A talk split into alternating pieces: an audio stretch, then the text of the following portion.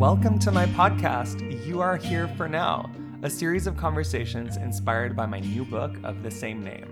I'm your host, artist and author Adam J. Kurtz. Each week on this show, I'll chat with some of the smartest, kindest, most generous, beautiful, amazing, talented people I know and ask them about all of that being alive stuff that we don't always get to talk about, like passion, purpose, mortality, true love, defining success, mental illness, and figuring out what's next when you don't really know what you're doing. These conversations have already helped me so much, and I can't wait to share them with you.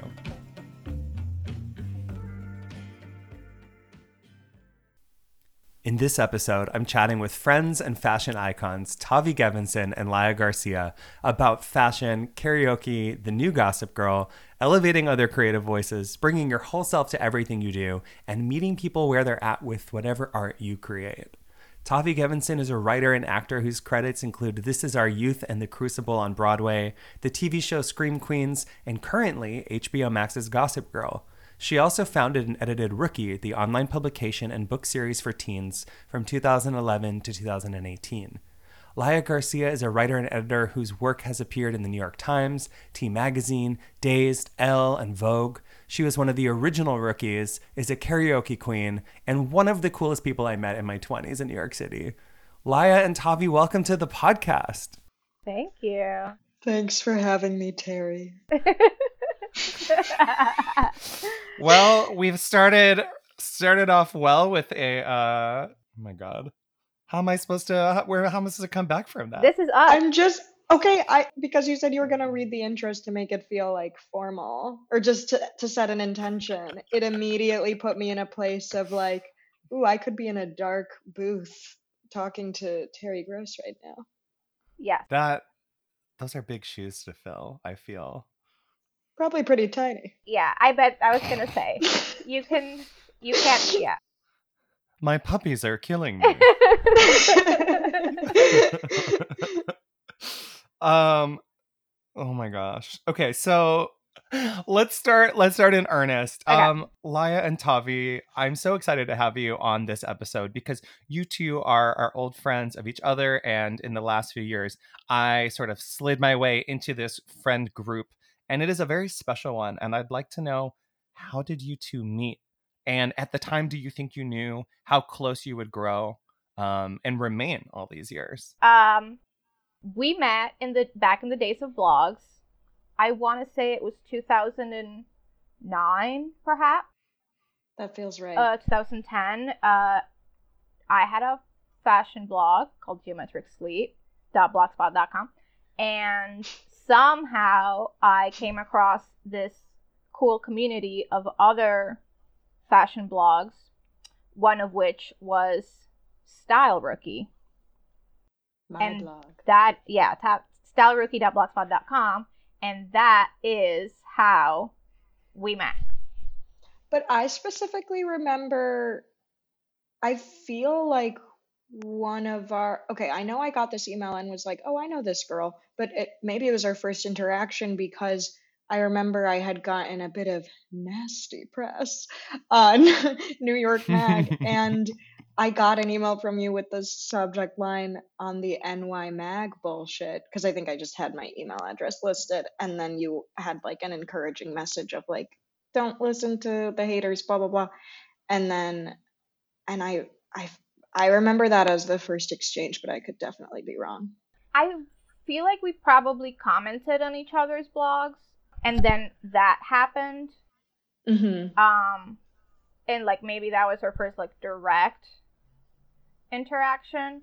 But also, you know, I mean, people know, but Tavi was like 11, 12 Yeah. at the 12, time. I- I love that you met through like a sort of work slash friendship exchange where it's like rooted in your creative pursuits, but then also like, no, we're two real people, and somehow the media forgot that. And like, there's a lot, you know what I mean? There's like a lot that I, I love that you were like, we're on Blogspot, like New York Magazine. Can you just relax? like, Yeah. Yes, I felt seen. And then I then I would see you like when I came to New York and stuff because I grew up outside Chicago. And then when I finally moved here like 7 years ago, uh we like could be we could hang out for real.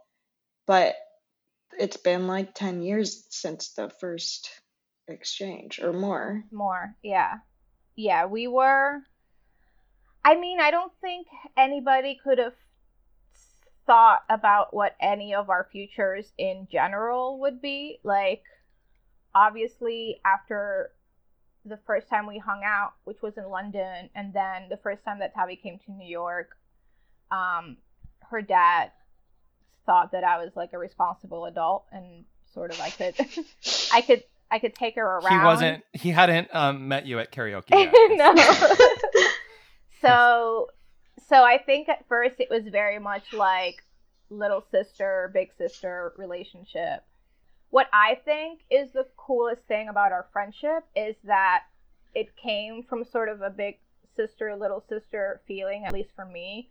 And then, you know, at some point you are on an even playing field. Like that Yes. that Mhm. age difference like stops being a thing. And I mean not that I wasn't like learning from her when she was like younger or whatever, but Right. I think we don't always like see people as people at different stages. Like our mom is not a person when we're young. Yes. And your younger sibling is not a person when you're both kids. And then as you get older, you start to realize like, oh, actually everyone's just figuring it out. And then obvious. Like when I think about the careers that each of you have had, it's like just a bunch of cool stuff that leapfrog to the next cool thing. And also kind of a slow and steady growth. You know what I mean? Like there's nothing about what either of you do that's like, uh, why does she have that? She just came out of nowhere, overnight success. It's like you can see it. I Laya, I think about your career a lot um, because I, you know, I just love you and I'm your friend and I'm just very emotionally invested in your success and happiness. And like when I think about, you know, the the publications that you were at or or helped um, helped shape and form, like when I think about your time at Lenny as as an editor, but then accidental art director, and like, you know, I come from like an art and illustration background. The fact that so many people got their first client work because you just like found them and hired them, um, which I guess you know is is sort of an extension of of what Rookie was all about, and maybe we'll talk about that later in the podcast. But first, I want to talk to you about the first time I met you. And this is really me sort of like cementing my role in this friendship. And I also just thought that, like, you know, we've heard from two women speaking for a long time, and it would be nice to hear from a man. about time. um, yeah, right? I think for far too long, men have been silenced on podcasts. Um, Tavi, I think that I first met you at Laya's karaoke birthday party several years ago. And at that point, Laya and I we were just sort of like Twitter friends. I like knew who you were, but when I saw you, I was like, I guess what I'm trying to say is I quickly realized that you are both professionals at karaoke and like the song choices are excellent and the vibe is 100% right. And I've really enjoyed having you as karaoke friends because not all friends are created equally in the karaoke room and some mm. people are terrible to do it with. yes. So, my question is if you had to pick a song right now to sing, what would it be? A song that would encapsulate you in this moment, in this space. Imagining that it's like us and like, you know, our partners and like the Taco Bell carry out box set. I would like to take some of the new Olivia Rodrigo out for a spin. I'm almost tired of it, but it uh, I haven't gotten to, you know, sing it at karaoke because we've been inside and stuff. So that would be satisfying to me. Which one would you do? Honestly, it's not like the most fun one, but when I listen to Traitor, I see myself doing it at karaoke. Okay. Okay, so my karaoke song. Yes. Actually, I have been going through an extreme Fleetwood Mac phase for the past several years. Um, so I think Oh I God. would do "You Make Loving Fun." Ooh, Hmm. very good. Oh, That's a very, yes. we would end up at Hello, It's Me. Yes, of course, Todd That's- Rundgren, iconic. Yeah, yeah, yeah.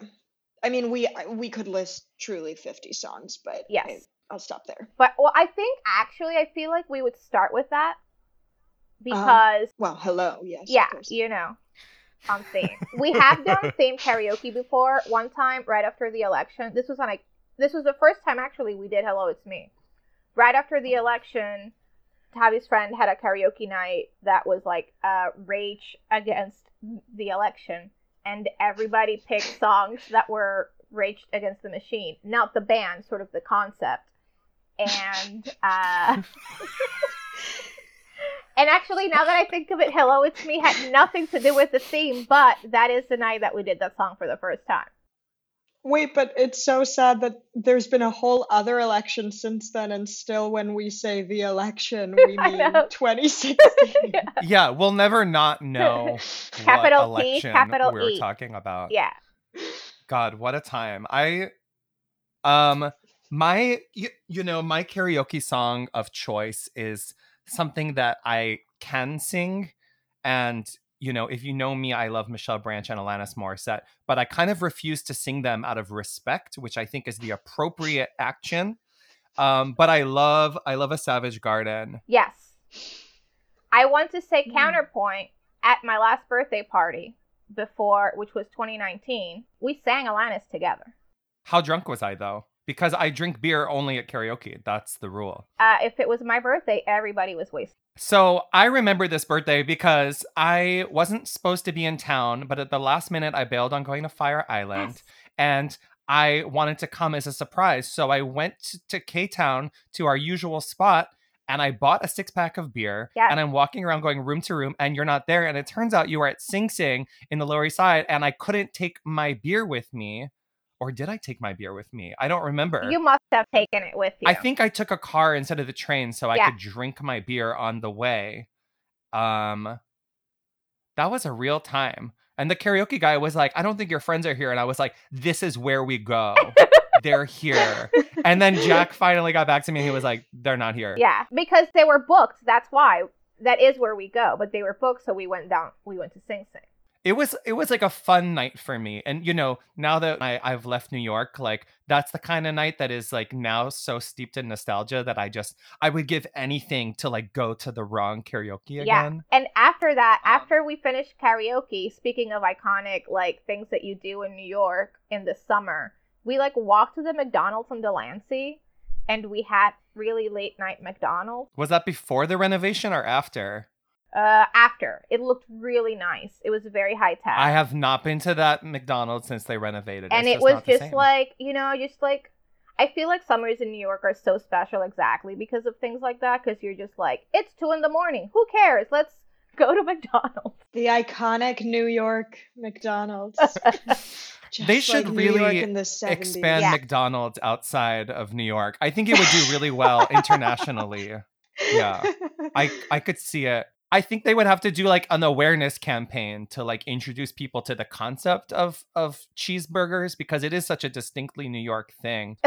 Um Mhm. um let's talk about if I feel like we've been all over the place so all my planned questions are like completely, you know, pointless, but I would love to talk about like a moment that maybe you realize like hey, I'm like look at where I am right now. Like I made it to this point like I achieved a level of success that I wanted or that I I knew I wanted but hadn't necessarily vocalized. Like has there been a moment where you just look at your life and you're like, "Holy shit." Like, wow, okay, cool. And and if there has been a moment like that, you know, what did it feel like? Do you still feel that way? Maybe what led to it? Just curious. Laya, care to start? Yeah. Yes, I have had that moment. You know, you say in your book, uh, you know, like you shouldn't be defined by like your career or what you do, et cetera, et cetera, et cetera.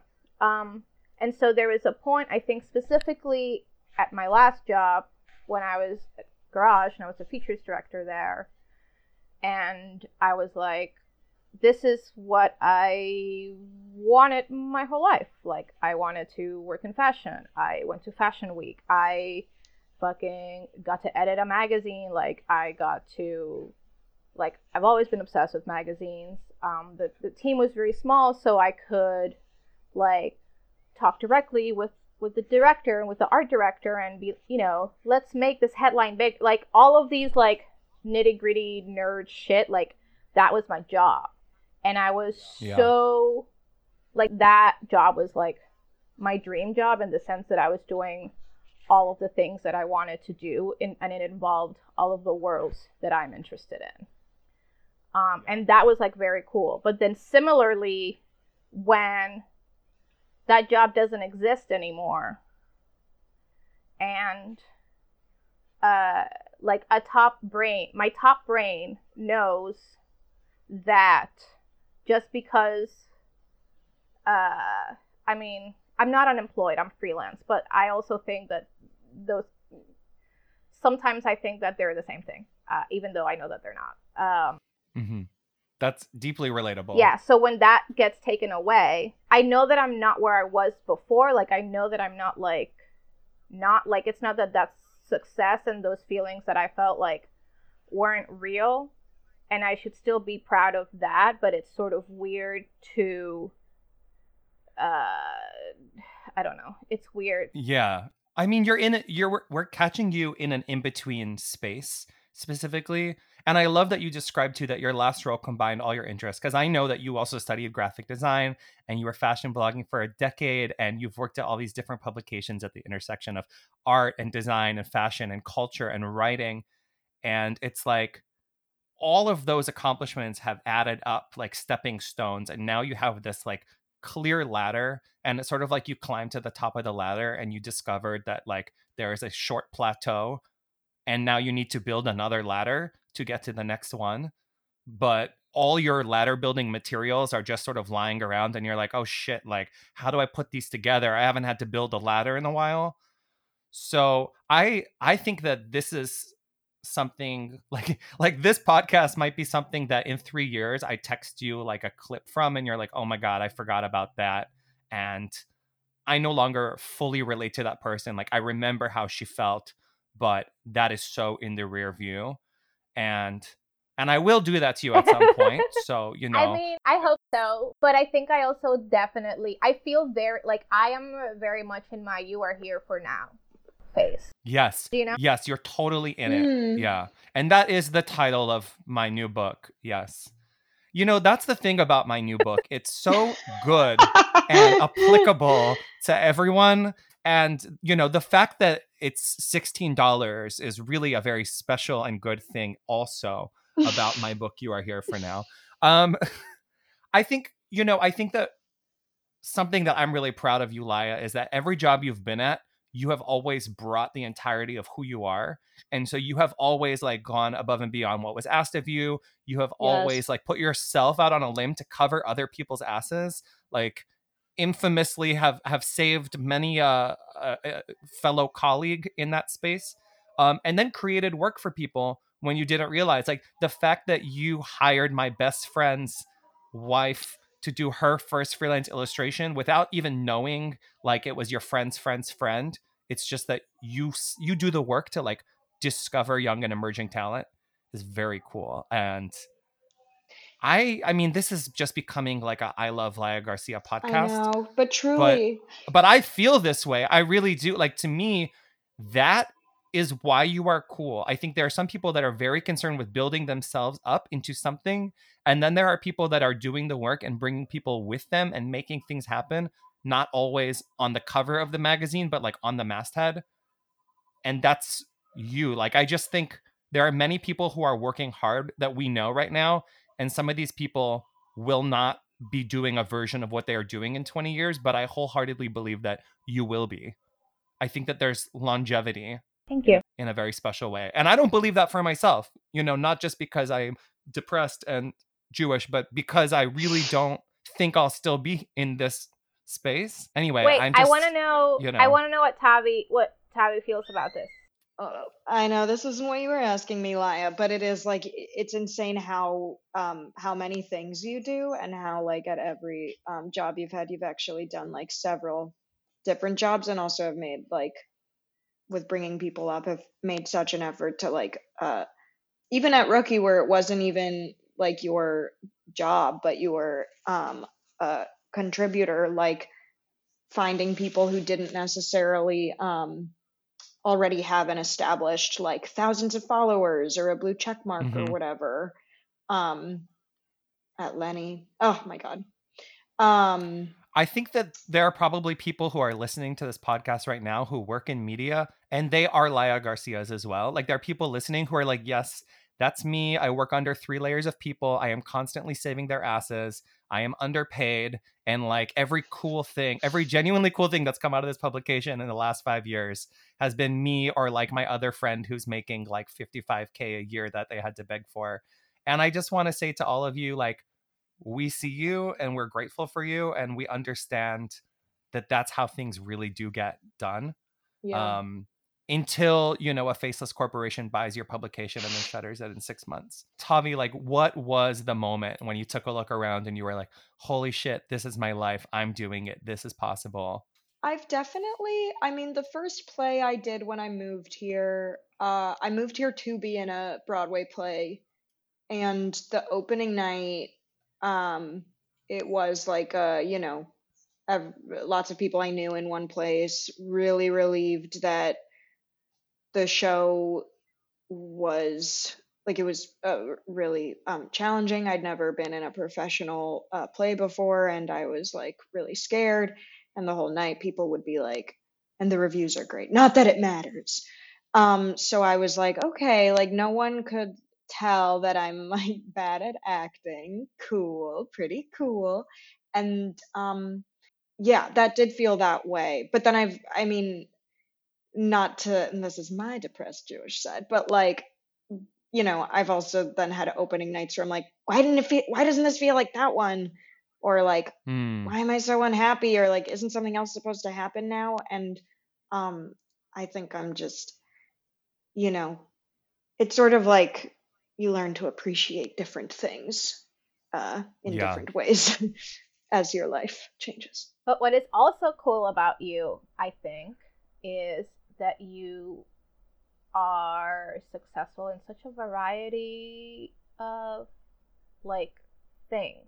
Like as your friend, like it's been cool to see you like yes, see you in the plays and like also, you know, going way back to when there was like the rookie road trip and seeing Yeah. you like drive across America and like, you know, connect with real people and just like she's running I just, I just think that that's that that's very cool because it's like because you always you try new things and you succeed. Thanks, Laya. it's cool to see someone who is so like hungry to to try new things and to do their best at them but not at the expense of creating a community or bringing people with them. It's like like you are clearly very hungry to grow and to be good at what you're doing but not in a like showgirls like stepping on someone else way. It's more in a like no i i also want to come. Like i see you're doing that thing. Can i come too? And then i'm gonna like give it my all. Um i would love to talk about rookie because to me this is like rookie is such an incredible legacy that you both have built together i think people don't give rookie enough credit for essentially being the mood board for most of culture since for giving I, I mean that like like so much of culture is like straight out of rookie rookie collected you know existing inspirations and ideas and aesthetics and gave them all a home and and really helped people find their voice. And so many so many rookie girls rookie women are now running shit. Like rookie the rookie stuff is everywhere and i know we talked about olivia rodrigo who we all love and i feel like olivia rodrigo's team like there i mean there's rookie people in the team. Like it's not just like on the mood board it's like no you, went to the source in in a very special way and so i just love i love that that is not just part of your story but really like a big part of where the story starts because creating something like rookie is sort of like an end of career move but for you it wasn't a beginning of career move and that's f- cool Oh shit, thanks. Whoa. I mean, it's funny because Rookie was also mood boarded out of other things, you know? Like, yeah I mean, literally every month I sent out a new mood board. So I it's, you know, easy for me to kind of be like, I don't really know where, you know, Tumblr ended and Rookie began, or Mm. where Rookie ends and the post Rookie influence begins. And I'm obviously way too close to have a good perspective on it. But I did look at our books for the first time in a really long time yesterday, and I was like, oh, right, long form writing. Like, there were so many things where I was like, oh, this was so specific, and aesthetics can be kind of easily, I don't mean to say co opted because it's not like, I don't know if Rookie's like this, the source for a lot of what's popular now, but um, and I'm being hyperbolic because I'm close to the subject. Like for the like let the record show Tavi's being very diplomatic and and being careful. You're being careful to be accurate whereas I'm just like flinging words around, which I I do respect. And yeah, I think of course rookie rookie drew from many inspirations because rookie contributors were from all over the Yeah, place and so many backgrounds. Right. Yes. And was but it, there wasn't like a s- as much of a centralized place for like Yeah. you know what we were enjoying in like fashion blogging or the feminist blogs I read or what I saw on Tumblr. And it is good to be reminded like visual language can maybe easily translate into like music videos or advertising or whatever, but there was like more going on than that. I don't know. I mean, I think a cynical view of it could be. Lay it on me. No, no, I, uh, I'm not saying you're being cynical. I'm just, I just mean like Tavi and I were both like, "Ooh, a cynical view." Please. there's like two ways to look at it. Like the cynical view is to think of it as like the corporations that did put Rookie on their mood board and then sort of fried. But I think what we're seeing now is people that legitimately grew up reading Rookie. This is and they are just out in the world like living their lives, which I think is why it's so special. Like uh like I've had this conversation about, you know, Rookie. We I call it the vomit pink wars. Uh, but it's like you know, there's just like with Olivia and like a lot of a lot of these girls, and I think it would be sort of cynical to say, you know, wag your finger, blah blah blah. But I think the real thing is that these are all people that grew up with Rookie, and it makes perfect sense that Yeah. their their aesthetics include or their interests include you know branches of the things that Rookie had because that's what like that's what Rookie was for you know what I mean so it's Yeah. actually I'm actually kind of really intrigued to see more of that happening uh yeah no, I, I think that what what you're saying is is so spot on, and it's it's lazy for me to to talk about the visual aesthetics, but of course, also that's what I would gravitate to as a person who doesn't know how to read. But okay but you wrote a book with words so the jig is up not that many. Um, and no, but I I do think to your point, like what what Rookie really did was yeah, create a home for a lot of this expression and then share it and amplify it to an entire generation of people who were looking for something like it and and there was nothing else and now those people are grown up or are on the way to grown up and are shaping culture for maybe the next mm. generation. And you know i think that's it is my cynical like i worked in advertising for a time to say like oh mood board mood board mood board but it's like beyond the mood board like you really disseminated information in a voice that was was listenable and you gave advice in a conversational and participatory way which is so important and i think we don't all learn best by being preached to um, often we do need to welcome someone and so I I love seeing like rookies out in the world succeed and like we don't need to like list all the names but there's so many rookies who are now leading the way at other publications or writing cover stories or I don't know everyone's just killing it. And it's so wonderful to see that that came from a community.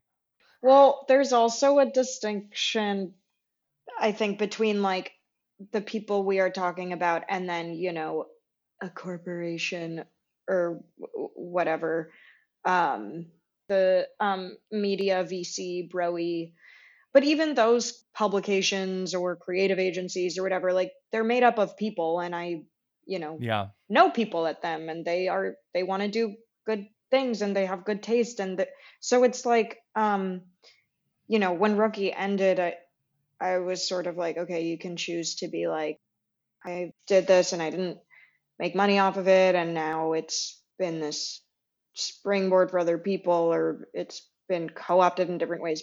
Or I could be like, this was a great springboard for people and for me, and like, how amazing to make something that has an audience at all. And it wasn't like, um, you know, we were toiling away in obscurity or anything. Like, right. So I think when it was a financial kind of mess toward the end, and so when that comes into play, it's like easy to only think in terms of that metric of success. But I realized like, oh, even the things that I that didn't directly um, come from rookie, like it's all related, and I just all that makes sense. I mean, at the same time, like nothing lasts forever. Totally. Yes, I think it would be a lot less. It's like the. I, this is so stupid. I feel like the coolest parties are the ones that get shut down. Like there's very much this thing that like rookie was there at a moment. It was sort of it was sort of there at the end of that like blog spot kind of culture and mm-hmm. helped transition into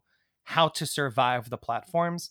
And then also like there's four rookie yearbooks and the rookie on love compilation. Like rookie isn't gone by any means like those books are on bookshelves like i bought my my kid sister those books because oh. i just felt oh. like they were so much cooler than anything i could ever say or give her and i just knew that like i couldn't just say like here read this entire website but to give a book that you can sort of like dive into at any moment and and it really feels like a, a cohesive experience like i think that's the the power of the rookie yearbooks um, it's something I think about with my books all the time. Is like, how can I make a book that is an object? How can I make a book that says so much more than what it says?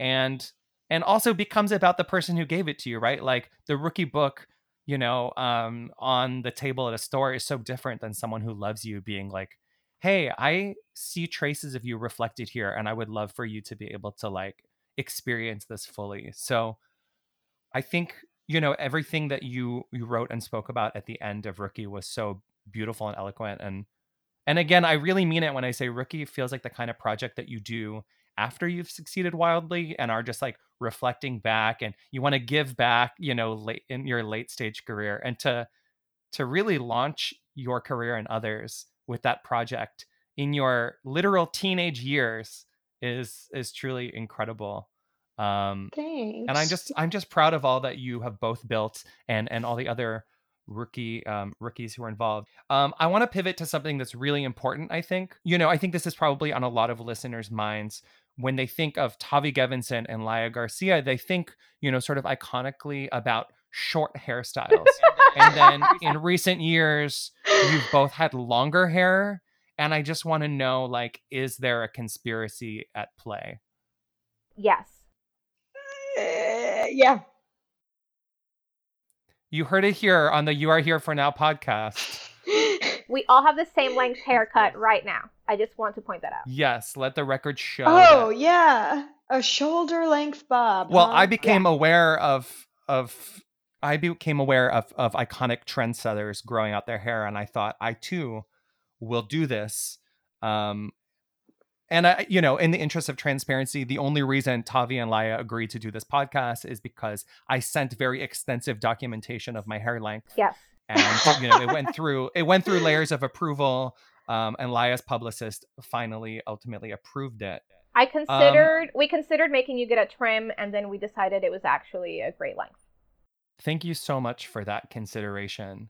Um, it is really appreciated. And um, please also thank Brenda for me because her email responses were very prompt. She's a delight. Brenda, if you're listening, we love you and thank you for all that you do. Um, okay, so let's talk about fashion, which is not a thing I know literally anything about. Um, what are you wearing today and why? Tell us about your your outfits for the audio listeners um, who yes. are probably thinking, "Wow, they look great." Uh, okay, I'm wearing a pink J. Crew dress that I got a few years ago. That's just kind of like the a go-to summer, easy, uh, in very hot weather. And then these earrings that uh, Lauren Tepfer, a photographer who did stuff for Rookie, made and sent me during COVID. Laia, who are you wearing? What? I am what? wearing What or who? a little boy uh, Hanes tank top, formerly known as a wife beater. Uh, Oh. because, uh, because uh, you know, the part of me that is a Gwen Stefani fan in the 90s Oh. will never die. Okay. Though we see how I clarified in the 90s. Yes. Yes. We no longer need to edit this out. Yeah. Brenda was about to send me a- an email. and I am wearing a black cotton dress over it for the same reason as Tavia's wearing her pink dress because it is an easy summer dress uh, when it's very hot. I would love to know more about your accessories, in particular your necklace. Oh, so I'm wearing a, a, a gold chain with a spider turquoise body, which belonged to my grandmother. She is still alive. Um, I am wearing. Every time I say this used to be my grandmother, people are like, "Oh," and I'm like, "Yeah, but she's very much alive. Like, don't get Sure. it wrong." Uh, then this is like a little gold bean in the middle, and then I'm wearing this necklace um that I made myself. Oh, and and and yes, what would the um what is the brand name of the necklace? It's not a brand. It was just like a name for the Instagram, which I guess became the brand. Uh, it's, That is how literally everything starts. Yeah.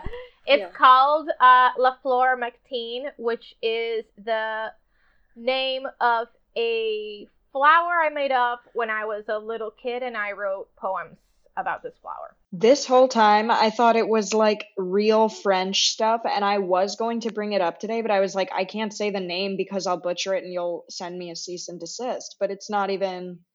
Nope, it's just a word I made up, and I have Googled it since, and just because for a second I was like, what if it's real? And the fact that I knew about it is like a sign of my past life, but it's not. It's just fully made up.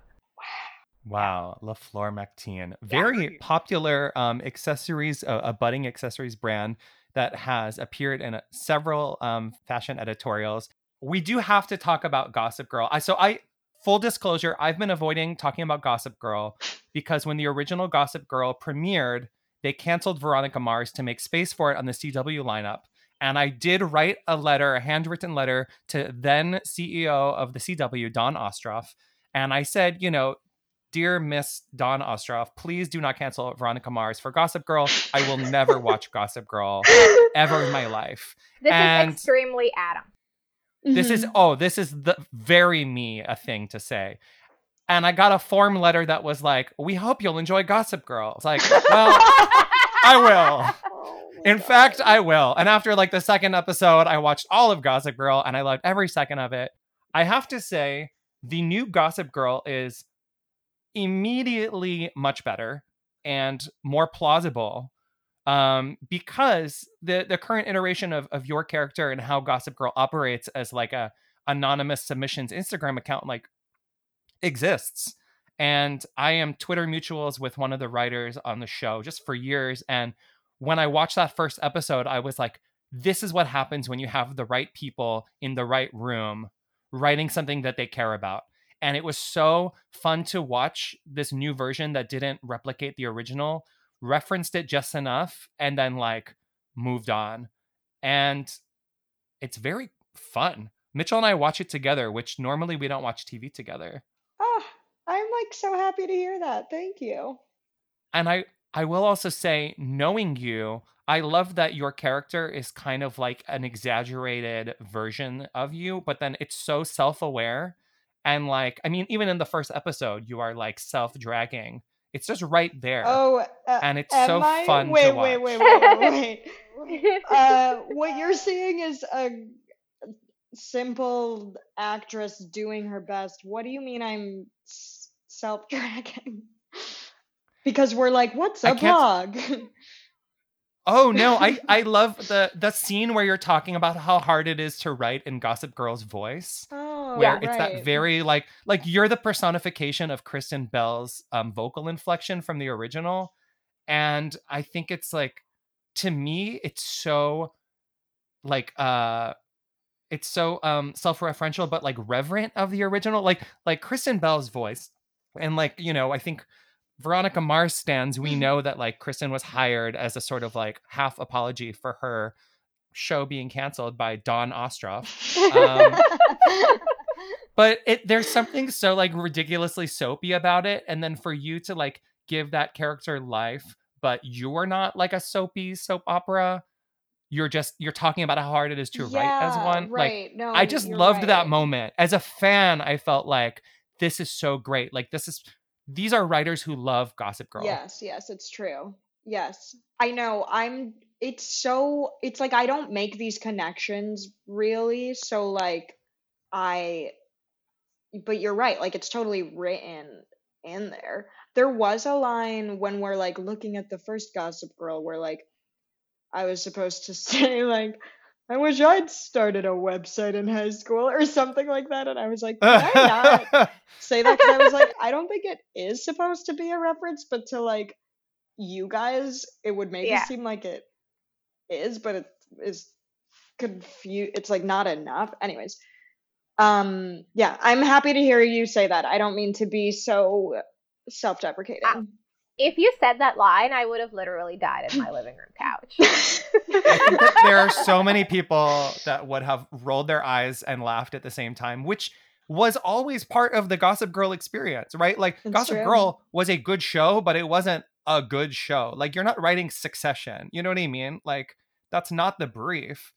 And we have different shows that fill different needs, but I love watching the new Gossip Girl because it feels like it was made for me then and made for me now. Yeah, I'm embarrassed at how like uh self-serious I sound about it, but I will say I am shocked at how much um how much more self-conscious I am uh being on a TV show. So like I was like when the first episode came out, I was like, I'm gonna look at the memes, like I want to see what all the like the funny things people are making and stuff.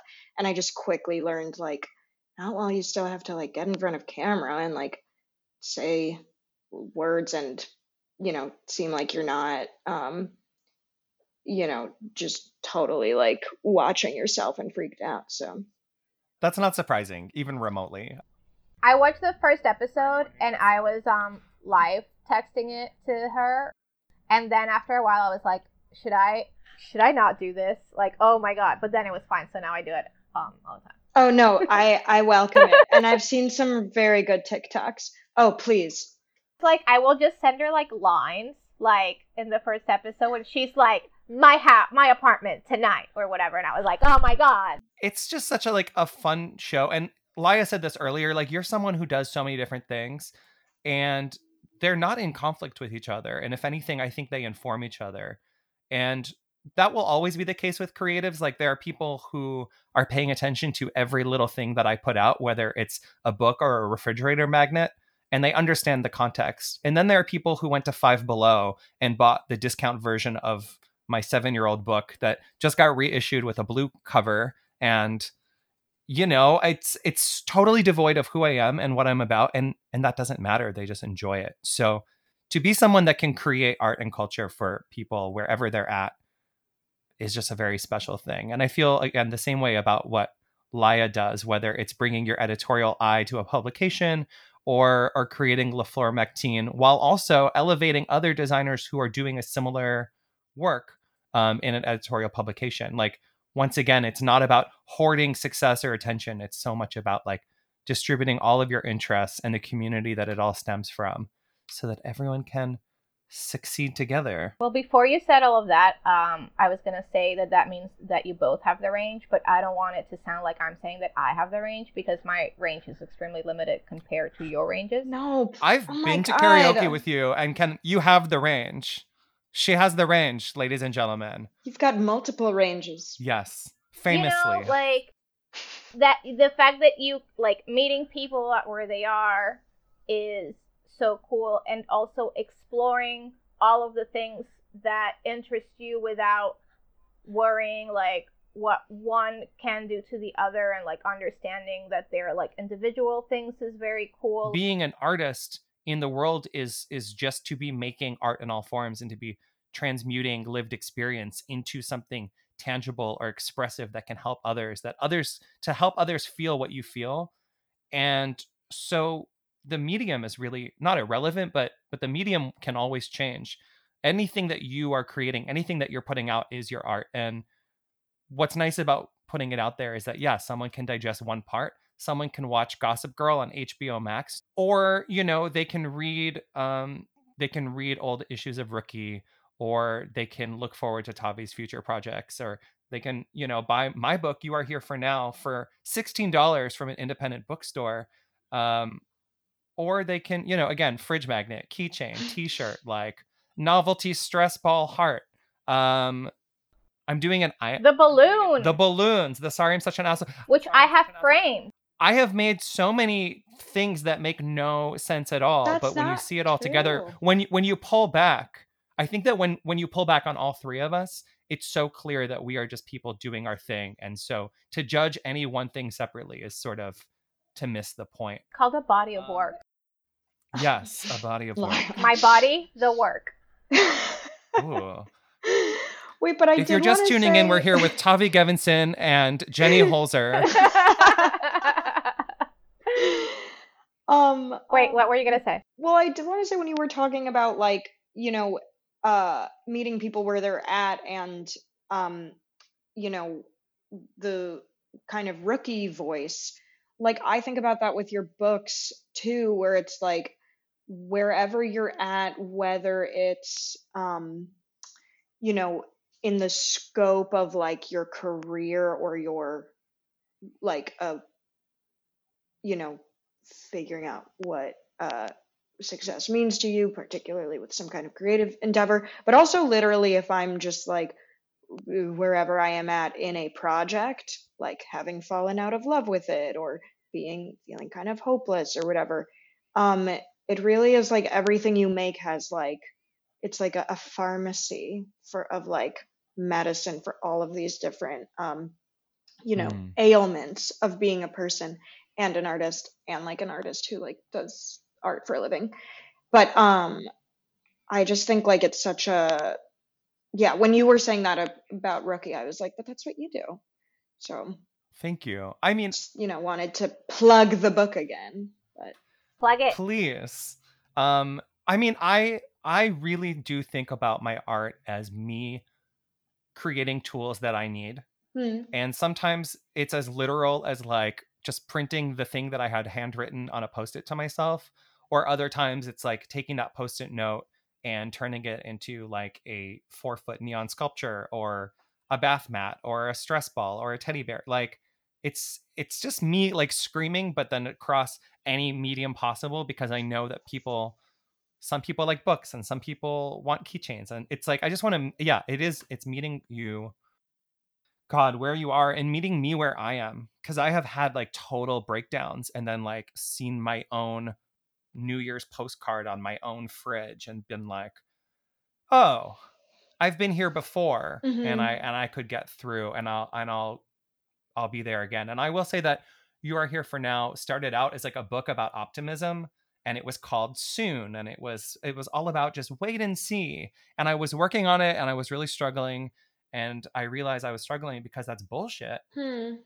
like that's it's you can't always wait and see because a global pandemic hits or you waited and saw and it turns out your body just can't create the serotonin that you need so you checked it out good research time to like switch up the meds and i feel like the book ended up becoming once again like me living in real time and and taking notes as i go and and solving not solving my own problems because i'll i'll make up new ones but it helped It's like the book is like uh what it's like to be your friend for people. that means so much to me that was like the number one thing i wanted to do it is a hundred percent that. when I think about the way I was able to give a rookie yearbook or the way I hope people could give a copy of You Are Here for Now to someone, it is a way of being like, hey, I know we can't just have a heart to heart, but I want you to like, I wish that we could. And so Mhm. here's a book that you're welcome to peruse at your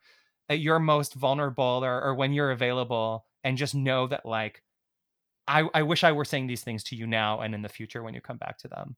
Mm. that's beautiful I'm very shitty to myself. This I'm working on it with my new therapist. Like I I'm genuinely like awful to myself and and don't talk to myself like a friend as I should. Um but I really do believe in the power of of all art. And so, as a result, in the power of my own art, to just say something somehow to someone. And I am not, I will not be winning any Pulitzer Prizes. I'm not writing literary work. But sometimes you just want to speak to someone the way that you would speak to them. And when I wrote this book, I read it out loud constantly to make sure it sounded like something I would speak and not even like slip into like, you know, my email voice or one of my other voices. It was very like, how would I say this if I were just sitting down with someone? But that quality is actually so hard to Yes. find as a reader and also like execute and find as a writer and for it to be authentic. And like Yeah, and- my yeah. Go ahead. I don't No, like a lot of my favorite books are like that. Like and I try to read aloud stuff for the same reason. Like I mean not everything like calls, you know, works for that, but especially like you know, Rookie was supposed to feel like talking to a friend in that way and And it did. oh, yeah, I mean I. I like voiciness. I I a lot of the time to trick myself into writing, I'll like start a email or note on my phone where I'm like, maybe I'll send this to a friend because my phone is like, I send incredibly detailed long texts to friends. And I'm like, maybe I can trick myself into thinking that I'm just trying to talk to someone um, Hmm. instead of like writing, sitting down and writing for a one day audience or whatever. I was just gonna say we don't need. Not every book needs to be a Pulitzer book. Like whatever. I don't even know. Pass. Like whatever. We need. uh I don't even want recognition for my work. Well, no. It's just like you need. You No, I make know. you make what Yeah. you need to make, and what you need to make people need to read. Like I don't. You know what I mean? It's like. Uh this is a jump, but I don't think it's actually a jump at all. It's like, uh, you know, when you work in fashion, sometimes you're like, what the f- am I doing? This is so stupid. Like, uh, there's more important things to do. But it's like, not everybody can be a doctor or uh, a lawyer. I don't know. I don't know what. We need we need all of it. Like, we need Yeah. all of it. So I don't think that. yeah. I mean, I know that that's just being you being like, no, no, no. But I'm here to be like, no. Enough of that. Seriously. Um, but also Okay. uh, unrelated, I just read that uh, this uh, this writer, I think it's Helen Helen Rosner, that she talked about how she has a secret Twitter account. Um, Mm. no followers, no like no nothing, but uh, she tweets out. She like makes herself like tweet out her ideas just because when she's formatting it as a tweet, sometimes it helps her find clarity. Like nobody Huh. sees it, but it's just a way to get sort of past that. I feel Maybe like we need problem. to like go back to 2010 and have like a group private tum. We need to start a Gossip Girl, but it's actually just us, um, like snitching on ourselves I and think then that's not just a posting group it. chat. I think I'm describing a friendship. It's friendship is such a. yeah, I think you're describing a friendship. It's been so long since I have had a friendship. Okay, I have I have uh, a last question. I actually have two, but we're gonna go quick. Um, what is your? This is a question for both of you. Um, what is your preferred way to die? Have you thought about how you want to die, and what would be your preference? yes, my preferred way to die. Sorry, I'm just. I have thought about this. I figured it out a long time. That doesn't surprise me at all.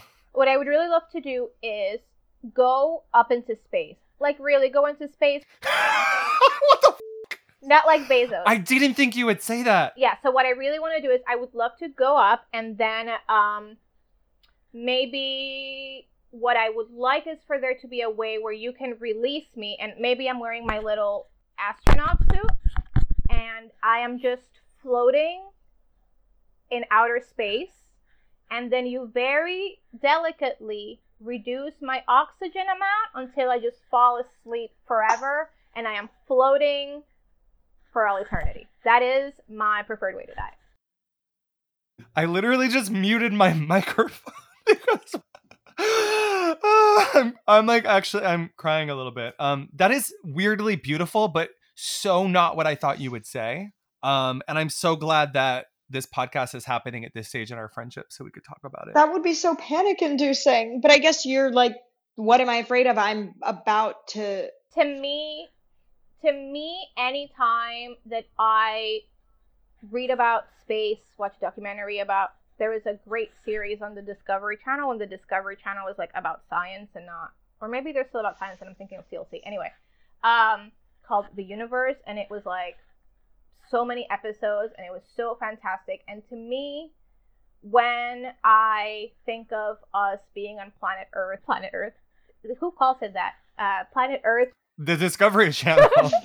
and just like planet Earth being just like a you know uh, one planet in one galaxy of like many like the fact that we don't know and we are so small like uh to me that is what people experience when they like go to church and they like believe Mm. in a god like that humbling and to me thinking about the universe and thinking about that we'll never know we'll never know where it ends or where it begins or what is beyond you know that's just incredible so to be able to just be witness to that for one time in my life and just become part of it is to me Holy like shit. the best that that is my ideal ending Laya, we need to do drugs together. I for I'm putting that out there. Next time we hang out. Um, you know what? The more you explain it, the more beautiful and like very reasonable it becomes. Yeah. And I do think also there's something there of like your body's gonna be like frozen and just sort of floating forever. And that's kind of beautiful. Like the universe is your grave. All of the universe. all of the universe It's interesting. but think about I- this. Here on Earth, Mm-mm. is the universe not also your grave? Yeah, but it's less special because everyone has it, you know? sure. Not just anyone can float around in outer space hmm. forever. Sure. Sure. That's, you know, see, Laya Garcia has big picture thinking. Whoa. I don't even, my answer was just like, you know, painlessly in my sleep, goodbye. And now I'm embarrassed. I didn't even. I've never been able to think of one. I mean, the stage. I don't know. Well, you were born But- like a few weeks ago, so it's it's still too fresh. I haven't had a lot of time to think about it. Yeah. uh, one day. Adam, Tavi, you're an adult. Also, Adam, you were born like two minutes ago, so Figure out how you want to. I just I just know that there are listeners at home who are like, someone needs to mention that Tavi was once young.